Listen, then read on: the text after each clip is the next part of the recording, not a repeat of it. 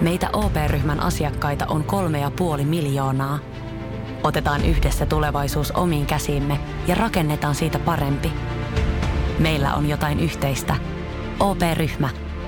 Osuuspankit, OP-yrityspankki, OP-koti ja Pohjola Vakuutus ovat osa OP-ryhmää.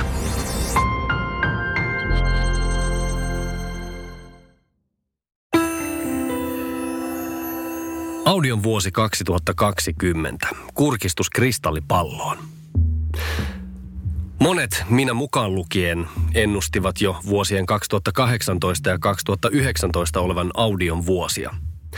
Nyt näyttää kuitenkin siltä, että nuo vuodet olivat vasta alkusoittoa ja tuleva vuosi tulee jatkamaan tätä kaavaa. Audiomaailma ei ole vielä läheskään valmis vuonna 2020. Yleisesti audion ympärillä pinnalla on ensi vuonna muutama pääteema. Digitaalisuus, henkilökohtaisuus, turvallisuus ja brändin oma ääni. Digitaalisessakin kuuntelussa radio on kuningas. Digitaalisen audion kasvu on ollut käynnissä jo useita vuosia ja jatkuu edelleen. Kasvukäyrä ei suinkaan ole tasaantumassa, vaan osoittaa jyrkemmän nousun merkkejä. Suurin digitaalisen audion kulutusmuoto on radion kuunteleminen, tarkoittaen, että lähetystä kuunnellaan laitteella, jossa ei ole FM-vastaanotinta, kuten matkapuhelimella, tabletilla tai vaikka älykaiuttimella. Kasvukäyrää tukee myös 5G-teknologia, joka avaa uusia mahdollisuuksia digitaaliselle audiolle. Vuoden 2020 aikana digitaalisen audion mittaaminen kehittyy huomattavasti. Alalle saadaan yhteiset mittarit ja selkeä terminologia, joka tulee helpottamaan muun muassa mainostajien ja mediatoimistojen työtä. Digitaalisen audion vahvat tulokkaat. Radion rinnalle koko ajan merkittävämpään rooliin digitaalisilla alustoilla ovat kasvaneet podcastit, äänikirjat ja puheohjaus. Kuunneltavaa sisältöä on tarjolla entistä enemmän. Yhä useampi bloggaaja esimerkiksi on huomannut podcastin olevan kiinnostava ja merkittävästi henkilökohtaisempi väline tavoittaa oma kohderyhmä. Yritysten tekemiä tai sponsoroimia podcasteja ilmestyy eri alustoille jatkuvasti enemmän. Ensi vuoden aikana myös entistä useampi perinteinen uutismedia, kuten vaikka sanomalehdet, tulee julkaisemaan artikkelinsa myös audiomuodossa seuraten bloggaajien jalanjäljissä. Mikä sitten trendaa podcasteissa vuonna 2020? Podcast-sisällöissä ison harppauksen tulevat tekemään niin sanotut spin-off-sarjat. Briteissä ITVn Love Island oli tästä loistava esimerkki. Love Island The Morning After podcast tavoitti ennätyksellisen määrän kuuntelijoita. Suomessa samaa menestystarinaa jatkoi esimerkiksi Tanssii tähtien kanssa podcast Tanssi perunat, jossa Radionovan iltapäivän Anssi ja Niina keskustelivat vieraiden kanssa edellisen TV-lähetyksen tapahtumista ja syventyivät eri aiheisiin menestyksekkäästi tavoittaen todella laajan kuulijakunnan. Entä sitten mainonta digitaalisessa audiossa? Mainostajat ovat nimittäin myös löytäneet podcastit, mutta tässä tulee tapahtumaan vielä suuri kasvu tulevan vuoden aikana. Podcastit ovat niin sanottu uusi internet siinä mielessä, että mainontaa voidaan kohdentaa tarvittaessa todella tarkoille kuulijasegmenteille, mikä ei tietenkään aina järkevää. Liian kohdentamisen sijaan on syytä vuonna 2020 edelleenkin varmistaa, että viesti saa riittävän laajan peiton massamedian kautta.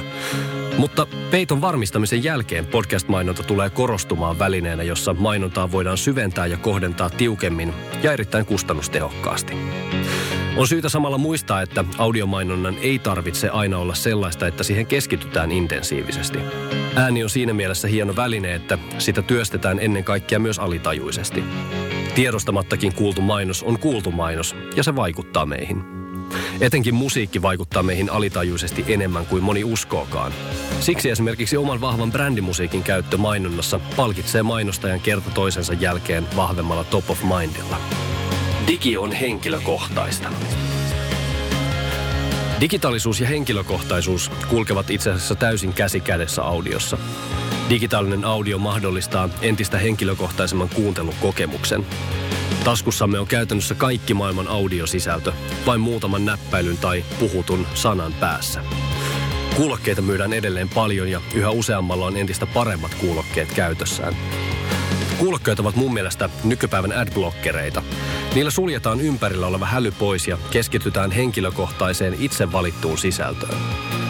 Kuuntelukokemus on jatkossakin vahvempi ja sitouttavampi, kun sisältö on itse valittua ja se kulutetaan kuulokkeet päässä, olipa kuuntelussa sitten radio, podcast tai vaikka äänikirja.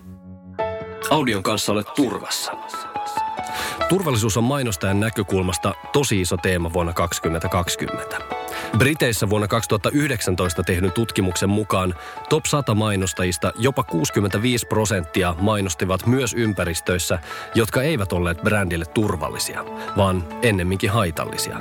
Tämän päivän pirstaloituneessa mediaympäristössä etenkin radio ja podcastit pystyvät takaamaan brändille ympäristön, jossa on turvallista mainostaa.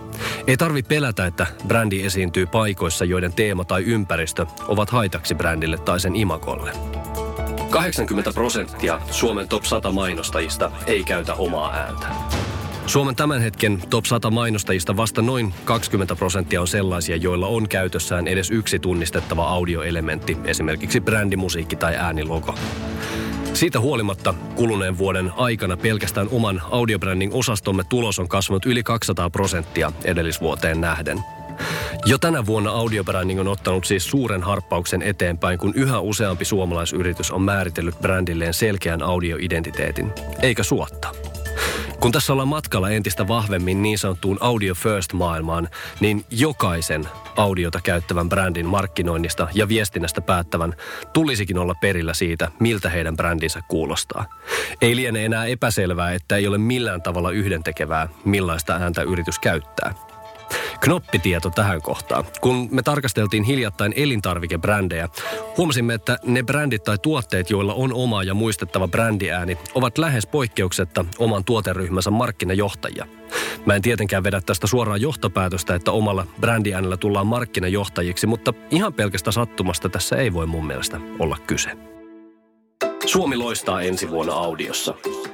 Suomessa tehdään ensi vuonna paljon mielenkiintoista tutkimustyötä audion vaikuttavuuden ympärillä ja saamme ensimmäistä kertaa todella nähdä, miten ääni vaikuttaa meihin tunnetasolla.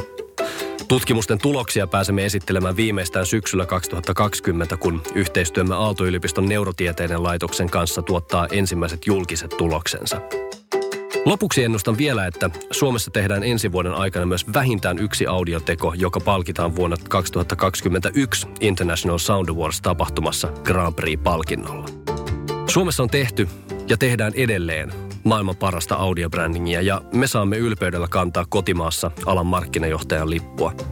Me kannetaan sitä ylpeästi ja lupaamme ensi vuonnakin lunastaa audiobisneksen suunnannäyttäjän asemamme upeilla audioteoilla. Kiitos kun kuuntelit. Ja nyt on tullut aika päivän huonolle neuvolle. Jos haluat saada parhaan mahdollisen koron, kannattaa flirttailla pankkivirkailijan kanssa. Se toimii aina. Mm. Huonojen neuvojen maailmassa Smarta on puolellasi. Vertaa ja löydä paras korko itsellesi osoitteessa smarta.fi.